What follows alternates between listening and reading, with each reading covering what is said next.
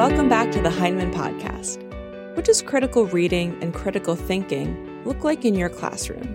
Are students excited, engaged, bored, a little apprehensive? Today we're joined by two English teachers and authors, Marilyn Pryle and Rebekah O'Dell, to hear about how reading responses can be an approachable and effective tool for helping students engage meaningfully with a text. They advocate for moving away from right or wrong answer thinking and into a space of rich discussion and ideation. If this sounds daunting, Marilyn and Rebekah break it down to show us how accessible it can be. As always, a transcript of this episode can be found at blog.heinemann.com. Marilyn, I am so excited to talk to you today because you know that I am a humongous fan of your work and your thinking. And even though I wish we lived actually close to one another, your work lives in my classroom every single solitary day. Um, so thank you for talking with me. I'm so excited. Well, Rebekah, you know that the feeling is mutual and I respect your work so much and I know we've collaborated on things and we we share ideas and we are like-minded, you know, when it comes to teaching literature to kids and and critical thinking. And so I'm just so grateful that you are here and we get to have this discussion. So, in our classrooms in secondary classrooms, critical reading, reading with a critical eye, is so important, but it has always felt like something that is easier said than done. How do we mm-hmm. get kids to actually be able to do that and be able to do it confidently. And so I'm just wondering if we could begin by you sort of painting a picture for us of what critical reading looks like in your classroom.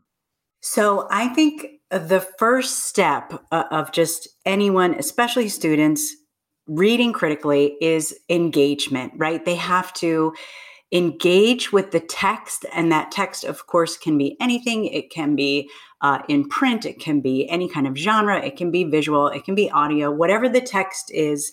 They have to engage with it in a uh, authentic way in an authentic way right? So that they are bringing their real selves to the table and trying to interact with the text from that standpoint right? So just on a very basic level that's what it's about genuine engagement. So that is so exciting for students probably because i would imagine that when they get to your class they have been told that some of those thoughts and feelings and reactions mm-hmm. are not the quote unquote right answer in English class. So, how do you sort of negotiate that? That boundary of I want your engagement, I want your genuine reactions versus what students have maybe been told in the past right and this is so true and and so you teach 7th grade i teach 10th grade right? And by the time they get to us they've been so you know ingrained in this thinking of there's a right answer there's a wrong answer you're going to get a grade you know this is the currency that they've been raised on. And so they get to us and we we can't exactly just cancel all of that out right? But at the same time we have to make the students believe that it's possible to have a safe place to be wrong, right? To take intellectual risks with your thinking. So that's tricky because again, they're there, they they've they've been raised on this currency of grading and right and wrong answers, right? But we still have to build in that that safe space and that trusting space. So, and I know Rebekah, we've talked about this for years for me, it's all rooted in reader response theory, right? This idea that you react to a text, you make inferences about the text, you make judgments, you ask questions, all of those things while staying rooted in the text, right? And uh, as a group, the idea is we're all going to sort of bring our ideas together and discuss it and see if we can all get to a better understanding of the text, right? But that process takes a long time to make students believe that number one, they can say what they're really thinking, right? And then number two, it's okay if they're wrong. Uh, they're not going to be penalized for it. They're not going to be, you know, mocked in any way, right? And then number three, that we can all just like discuss it together and, and kind of reach that higher understanding. So there's some i feel like in my own class and i'm sure in yours there's some undoing that has to happen with that getting them out of that mentality of the right and wrong answer dichotomy. And then some kind of space and trust that needs to be sort of built in and it takes time. So on one hand we have to sort of squash that right and wrong thinking on the other hand, we have to build in some critical thinking and critical response, right? I'm thinking about just today. Um, my class is reading Persepolis and they're annotating as they go. And I was pulling kids into reading conferences. And I had one student who is very hesitant. And we're recording this at the end of February. She is still a very timid, um, sharer of her thoughts. She's timid to even share her thoughts with herself. But she had tons and tons of notes about Persepolis. However, they were all reactions. They mm. were, oh no, I can't believe that happened. What do you mean? What is she talking about? That's so terrible. So, for a student like that, my Finley, mm-hmm. how would you then move those authentic reactions, which she is now having, forward into something um, that's a little bit more critical? Yes, I mean, that's a great question. And I have that in my own class too students that are writing reading responses right and it's just like opinion after opinion after opinion and they're they're having these thoughts and of course they're valid and they're tying it to the text right so uh, all those pieces are in place um, because something else that we can circle back to is this idea of you know reading reader response theory doesn't mean that like anyone can say anything that pops into their head and it has to be right because that's their interpretation and they're entitled to whatever interpretation they want right? That's not what it's about.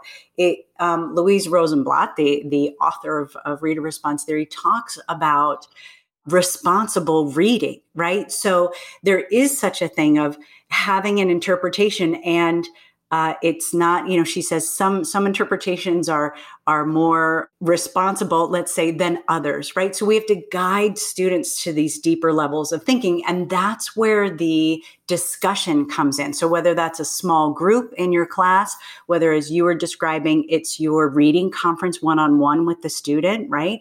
And it sounds like your student is being a responsible reader. She's just constantly in this one sort of mode, right? So I would say to help deepen and like kind of steer her into a critical, a more critical stance would be obviously to ask her. You know, you could ask directly, um, especially if she has an opinion about, let's say, a character trait or something like that. You could ask her like a leading question to make more inferences, or how do you think this this character trait is eventually going to affect the plot? You know, things that we always do as English teachers. Another thing that you could do, and I know, Rebekah, in your classroom, you use the reading response categories, right? Maybe steer her towards a group of categories to choose from that gets at that deeper, more critical thinking. That's another way and then if she if she's discussing in small groups you know a lot of times i see students just naturally approach this deeper level of thinking or go into wade into these other categories when they see their group members doing it as well i would recommend that but what what did you say to finley well i really i noted what she was doing and i said finley i notice that most of these annotations are really emotional reactions to the text. And so I'm wondering why you think that you're having such an emotional sort of mm-hmm. reactionary mm-hmm. response. What is it about this story or these characters? And so we talked about yeah. that. That's wonderful. And I would even in that discussion add, you know, okay, depending on her re- her answer, say, do, you know, do you do you realize you're getting into this category, you know, or that category? You're you're explaining your reactions, but also really you're doing maybe a class critique or something like that. You know, sometimes it's a matter of giving the students the vocabulary, the academic vocabulary to name what they're doing. And then once they're kind of like, oh, that is what I'm doing, you know, then they'll be more um, maybe comfortable or confident to to kind of uh, go into those spaces themselves. So you mentioned the reading response categories, which are just about my favorite thing that has ever happened um, to literature study in my classroom. Would you tell us a little bit about what are these categories? What are we talking about here? What do you do with them? In my mind, the categories are a way to, so if we're starting from this idea of reader response theory, where you bring your real self to the text and then you go from there, right?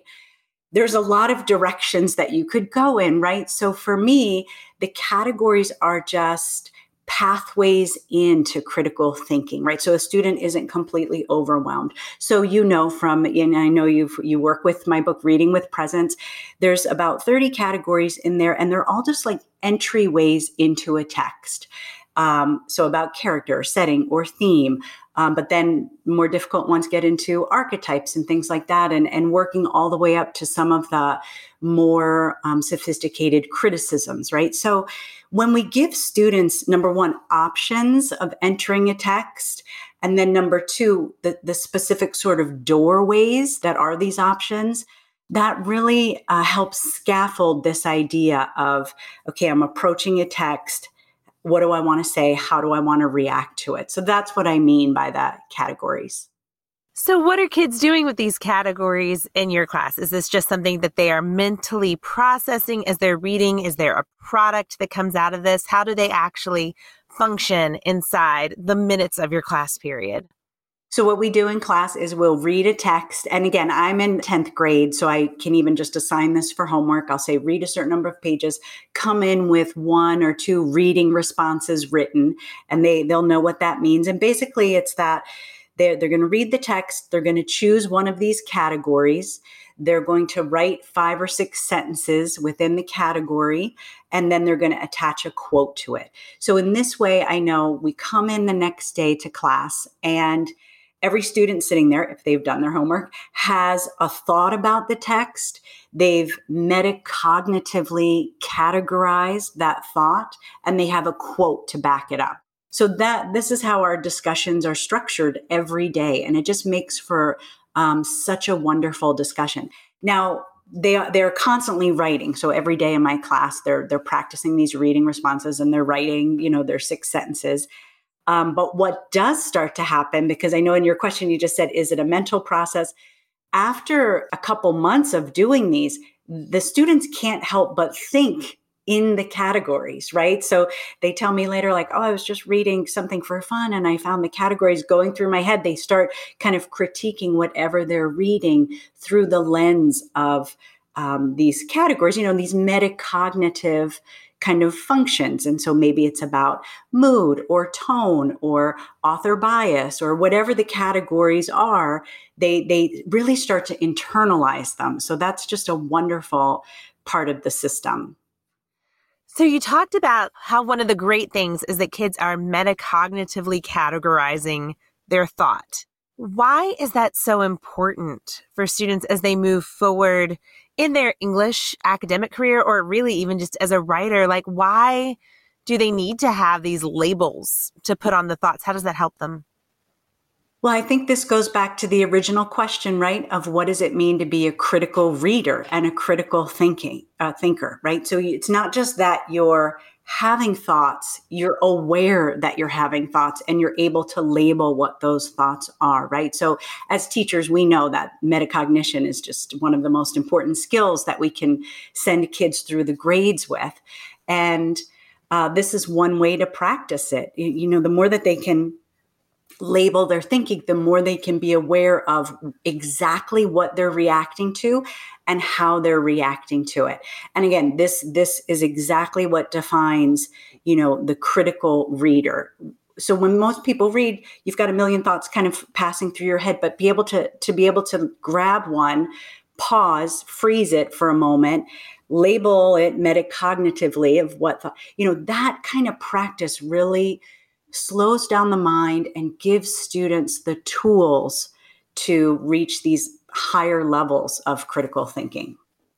You know, something I tell my students is that each of these categories is a way that we look at a piece of literature. And so when they move on to their next class or their next school and their teacher maybe just says, Hey, read this for homework and come prepared to discuss. Mm-hmm. And they have no idea what that means. What am I supposed to discuss? These are the things that we're discussing, right? These see the setting and character traits and contrasts and all of these different reading response categories are really that English class magic that Mhm. kids sometimes think that some of them are born with and some of them are not just Yes. broken down and made clear for everybody. You know this is what you're discussing. This is what you're writing about. Even if you're a college english major it's these things That's exactly it. And, you know, that's what sort of started this whole system for me. I can remember being a student and I was just petrified of opening my mouth. I was scared of saying the wrong answer. And whenever a teacher would say, you know, something like, oh, what does this poem mean? You think that they're asking for the meaning of life. And like, we're just going to let the really smart English kid answer it. Right. And I remember one time in particular being called on in class. And this was like in college, right? This was, I wasn't young.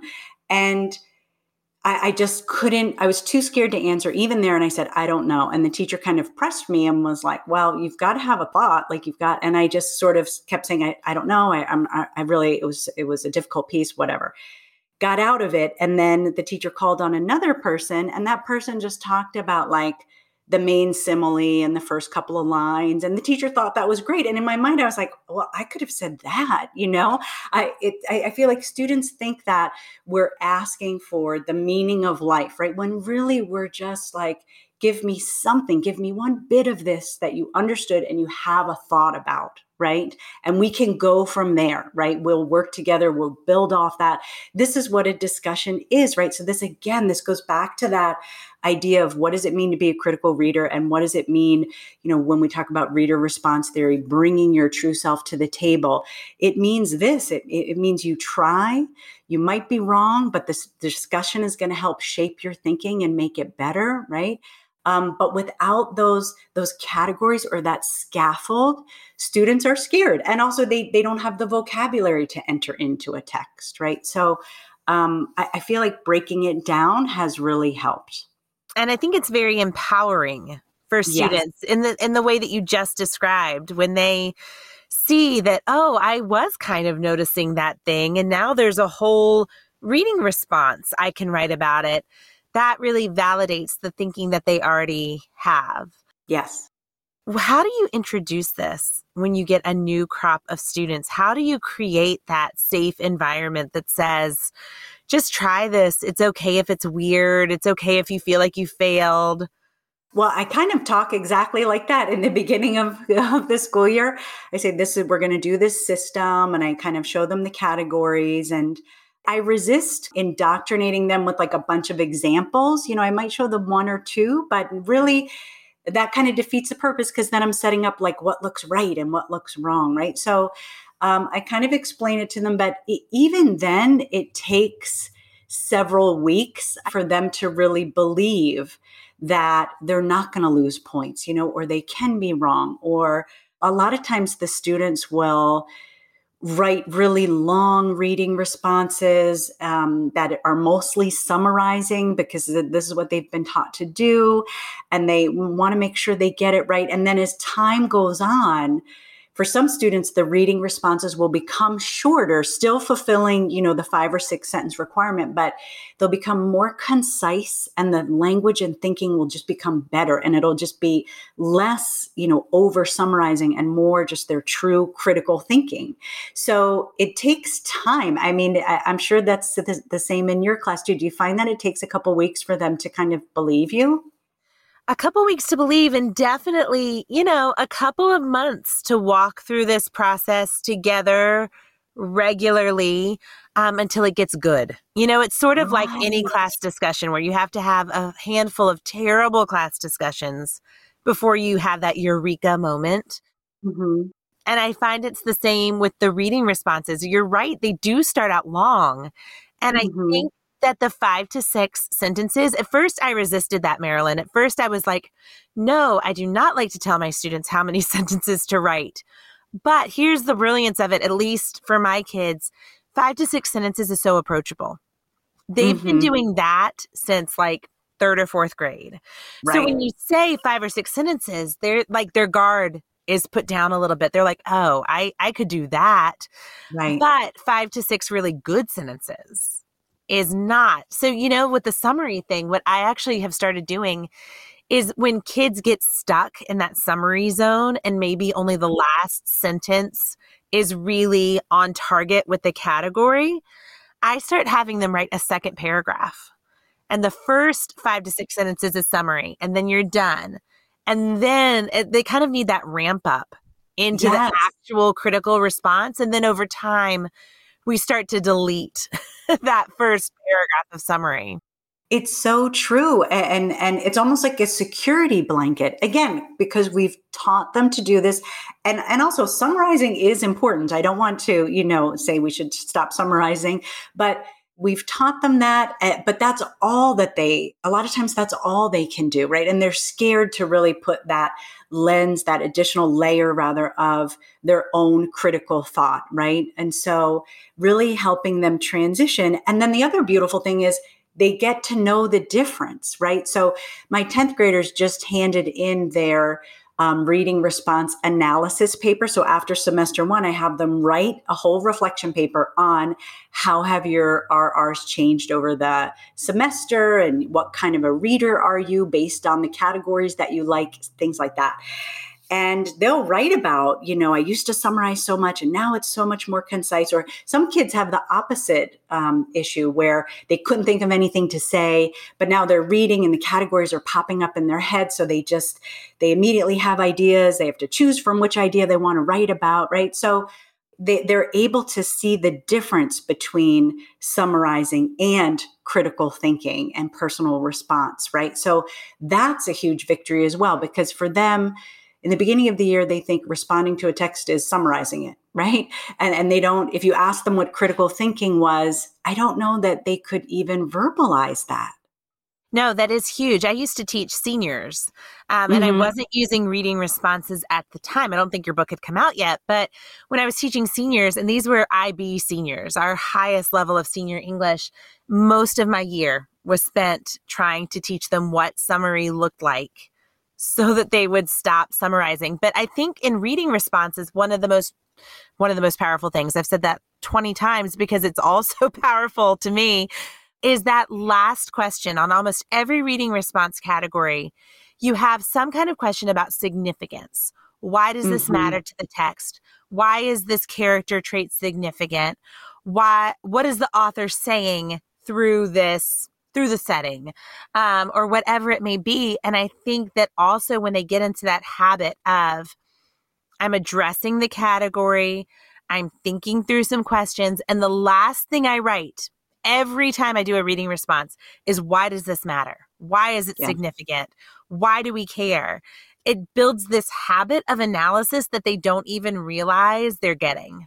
And that's it. And that's the critical reading right there, right? So again, they get to seventh grade, they get to 10th grade, they can identify characters and character traits, they can identify setting, they can point to the sentence.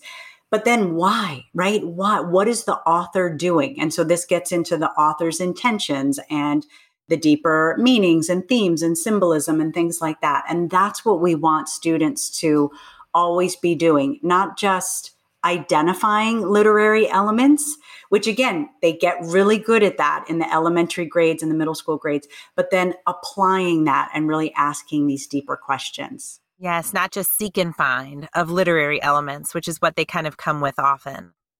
So, Marilyn, there are these 30 plus categories in reading with presence how do you introduce those categories to students in a way that they don't feel overwhelmed? I know that you're setting up this environment where their thoughts are valid and valued and they're not going to be penalized for being quote unquote wrong. But 33 things to think about when you're reading is a lot. So, how do you parse these out? Do you give them to them all at once? How does that introduction process go in those early days? That's a great question and, and one that I talk with other teachers about a lot because it really, the answer for everyone is going to be it depends on your class and it depends on your grade level and it depends on your students. So for me, I have 10th graders, and by the time they get to me, they're pretty good at, you know, the traditional literary analysis, right? So, uh, but even so, I don't hit them with like 35 categories at once, just because the process is still new. Again, the process of learning to trust and all, like we were talking about before, that's still new. So, I'll probably give them in the very beginning of the year just about 15 categories. Those are the more traditional categories about character, setting, mood, tone, theme, symbolism, things like that. And and I'll just and they feel pretty confident in those areas. Also, you know, ask a question, give an opinion, make a connection, all of those. Letting them start small um, helps build their confidence, helps get the technique down right? Because it is a habit. That's another thing. It's it's a system right? They're writing these reading responses constantly three or four times a week usually in my class right? So getting the system down getting the method down and then after about a quarter I'll introduce the other categories. And most of them, again, 10th graders, they are ready to take off into those more difficult categories. They've spent years doing the traditional foundational stuff. So the thought of being able to write psychoanalytical criticism, or that's just like thrilling to them, right? So um, a lot of them will kind of take right off into those. So I organize mine in like, an easier batch and a more challenging batch of categories. And so I kind of scaffold them that way. But I've talked to lots of other teachers who do it in different ways. You know, at, in general, you're progressing from something a little easier, something more familiar, into something more challenging, right? That's what we do as teachers.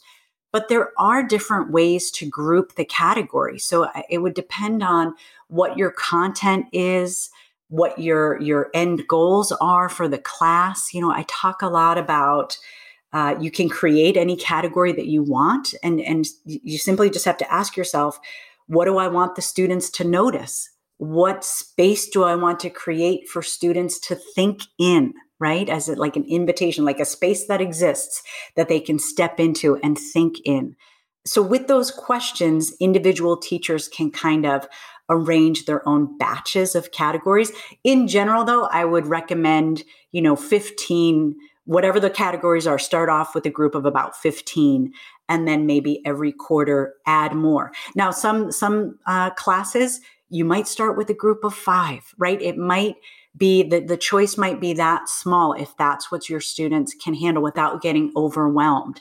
However, I, I, the only like hard and fast recommendation is that they must always have a choice. So I never assign a certain category. Whatever batch of categories I assign, there, there's always choice within that batch. That's an integral part of the process.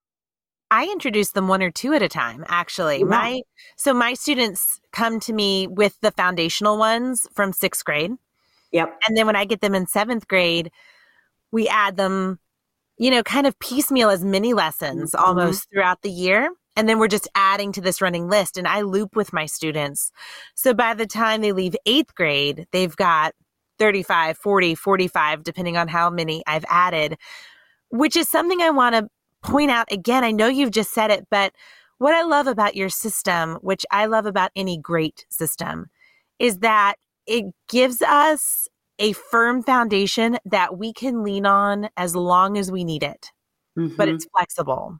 And when you are sitting in your classroom and thinking, oh gosh, I just really need my kids to not just be able to think about symbols, but think about systems of motifs. Right. You can invent a category. Motif Master was born. Or I need my kids to be able to use motifs to identify themes. Then I made up the category motif to theme and a new category was born. Um, right. So I love that you have given us so much that we don't have to come up with anything if we don't want to. But when we need to as teachers, when we are ready to move on, it's a system that can embrace whatever our classroom is throwing at us at the moment. Speaking of something our students throw at us a lot in English class, are those students who read a text and say, uh, I don't see anything. I didn't really have any thoughts when I was reading this. I looked, no thoughts landed on me. I'm so sorry. Um, so, for the kids who don't sort of automatically connect with the categories. How do you move those students along, the ones who don't see anything at all? Right. And, you know, I think, first of all, that's a result of just years in the system of this right and wrong answer thinking. They just, tune out. They convince that they're convinced that nothing they think about the text is going to be right or interesting or worthwhile sharing. So they get into this mode and they just tune out, right? Because I, I don't think that's a normal.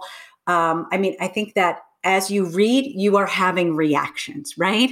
So they're saying, "Oh, I don't see anything," but really.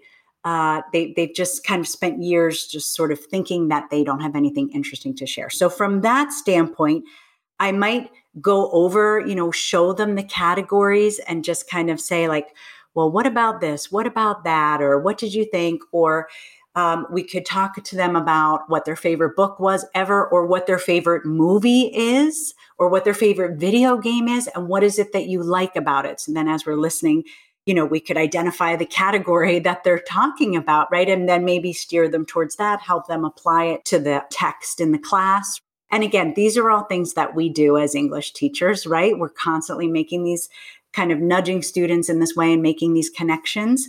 Um, I definitely have had students that kind of refused to write an RR for like weeks. Weeks would go by, and we would uh, we would have these discussions, and I would talk about it, and I would reassure them. You know, I promise you, if you have your quote, if you have a thought, like you're going to get full credit on this. I, know that you're thinking about this. And then, you know, one day the day will come by uh, where they just, they actually do have a thought, right? And maybe I sit there and like help them kind of get it into sentence form or whatever. But there's usually a turning point and it's not this like miraculous all of a sudden they write everything perfectly but it's a breakthrough right? And that's what the the reading response system has space for for these types of moments right? And that you can invite kids into again and again and again. Whereas, you know, the whole comprehension question, right and wrong answer situation, that's what turned them off in the first place, right? That's what has brought them to our classroom with this like all or nothing thinking, right? So it doesn't happen instantly for some kids, but just talking to them, reassuring them, using the existing categories to kind of engage them, right? With, if not the text at hand, then maybe some of their other favorite sort of texts. I think talk is such an important point that you brought up because I know that you use these in class discussions. Mm-hmm. But in that example, you were talking about more individualized conversations. And I find that for kids who are struggling, usually kids aren't struggling with this, they're struggling against this. Mm-hmm. you know? Yeah. They're they're just sort of like fighting because they can't believe it's this easy or they just mm-hmm. don't want to put it down into words. Um, you know, I right now I have eighth graders teaching the fifth graders who are going to come up to middle school next year about reading responses. We're trying to impress some middle school magic upon them, but they're just talking it out. The eighth graders are teaching them a category and then they're just having a conversation instead of writing anything at all. Or sometimes, even when I'm absent, I've done this, or when I just really feel like I want to connect with the kids mm-hmm. in a different way. Instead of having them write their reading response, I'll ask them to use a voice recorder and record it or come tell me your reading response today uh-huh. instead of writing it. They love that. Right. so I think that there are lots of ways that we could partner kids or offer them recording as an option um, yes. to scaffold them into that five or six sentences if that part is still hard or scary or intimidating. So wonderful. What about for the kid for whom it's not intimidating? What about that kid who walks into your classroom and they've been secretly writing reading responses in their sleep for years? You know, this is pretty easy work for them. Even those harder categories, they, yes, they get it, they can try it, they can be successful at it. How do we build past these five or six sentence reading responses. What comes next?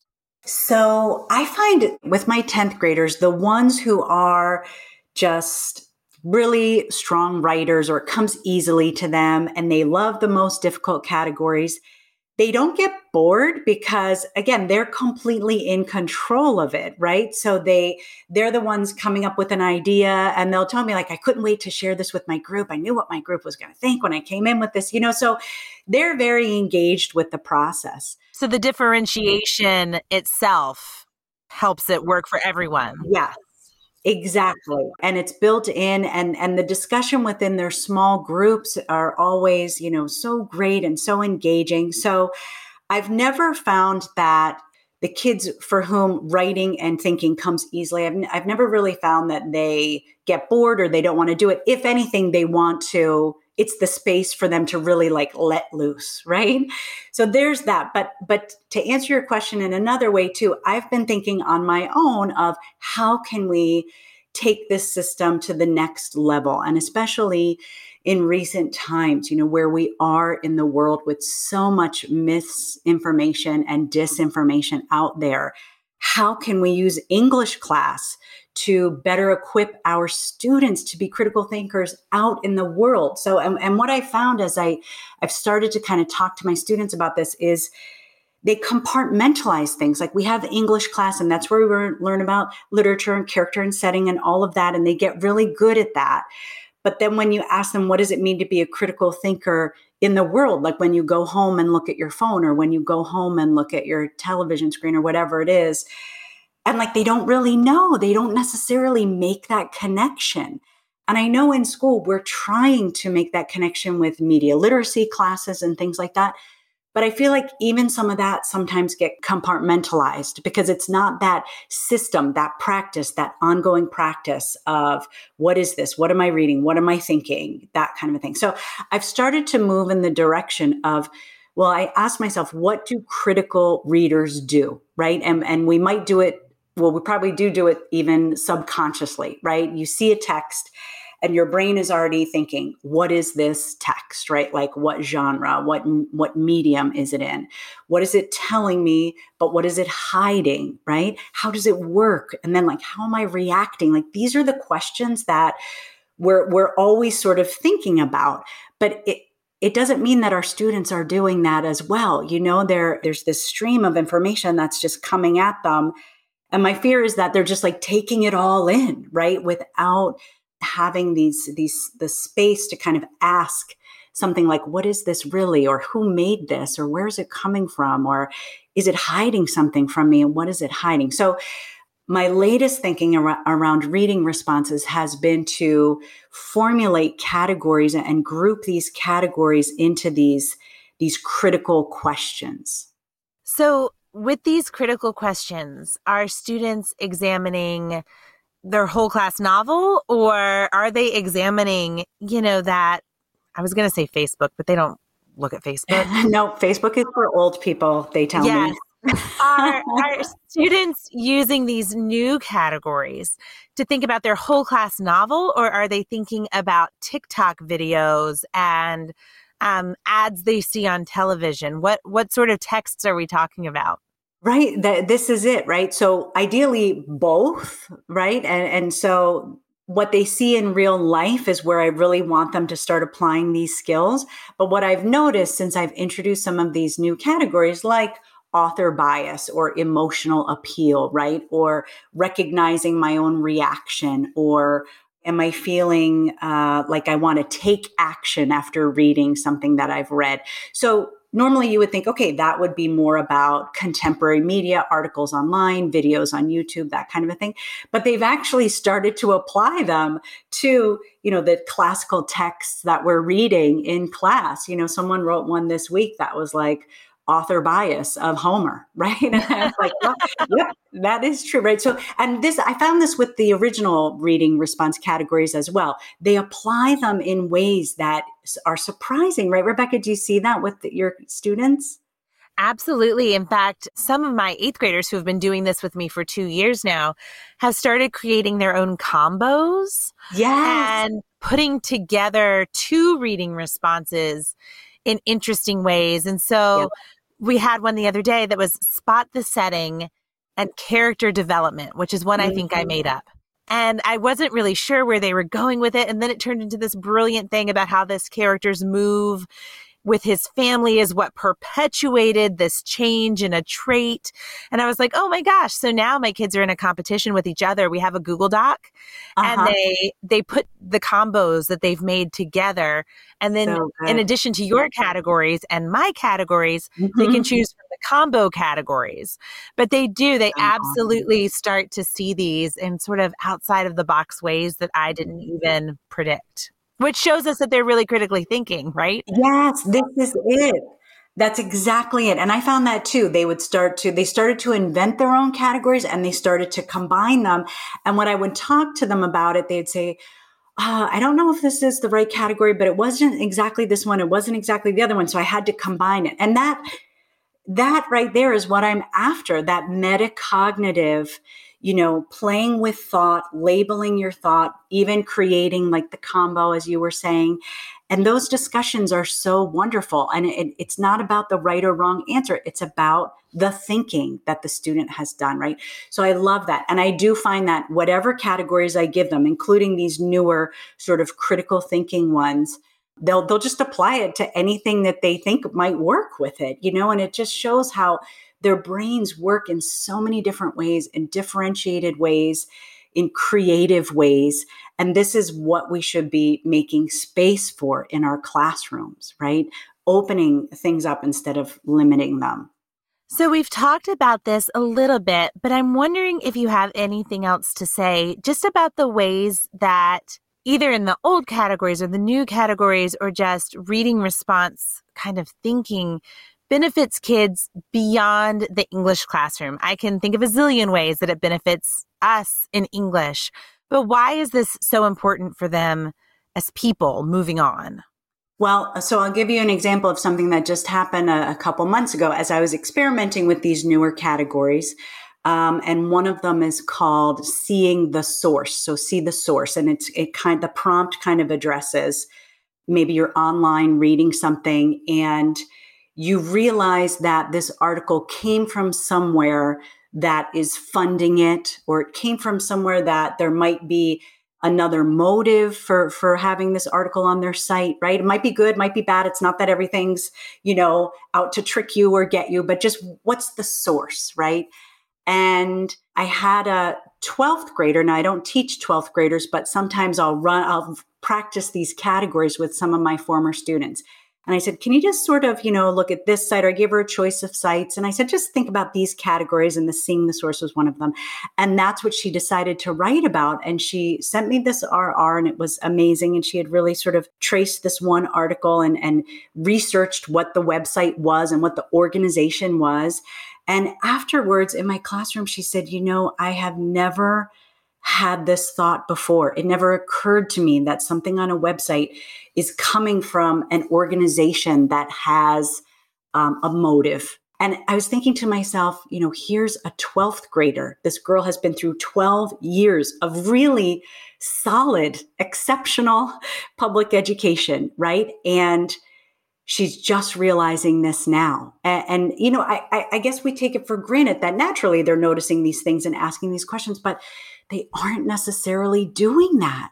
They're they're compartmentalizing, which is what I was saying before. You know, English class is English class and they'll excel in that, but they're not really transferring these skills habitually to the texts that they're seeing um, online. Another category that I really love to think about, and I've had students start to write in it, is one called Map the Algorithm. So you watch a video, let's say on YouTube or whatever, and then they queue up 10 more videos that you might like, right?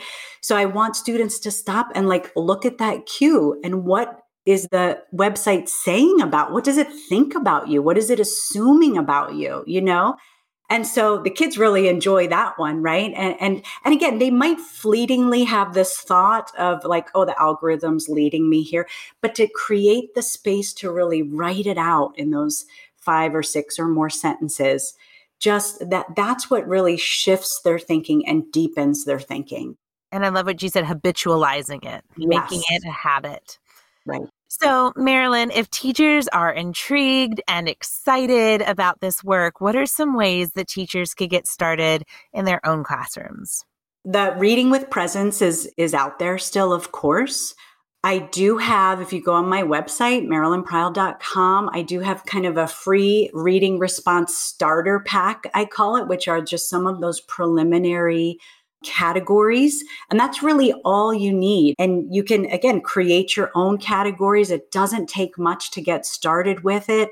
Um, you don't need a bunch of handouts or anything like that. It's again just this this system that is clear and simple and you just kind of let the kids try it out for a while and, and you'll instantly kind of see the the level of engagement that it brings and you'll want to to go from there. So i would say that's probably a good place to start. I think that is an excellent place to start. Those free resources are very generous that are on your website. I've pointed many people in that yeah. direction. And reading with presence literally lives on my desk it does not move it just stays so there great Marilyn, thank you so much for your time and for the influence that your work has had on my students. I've loved talking to you today. Rebekah, you are welcome. And thank you for being such a wonderful partner in this and for all of your excitement about reading responses. I know you're doing amazing things in the classroom, so I really enjoyed this conversation. Our thanks to Marilyn and Rebekah for their time today.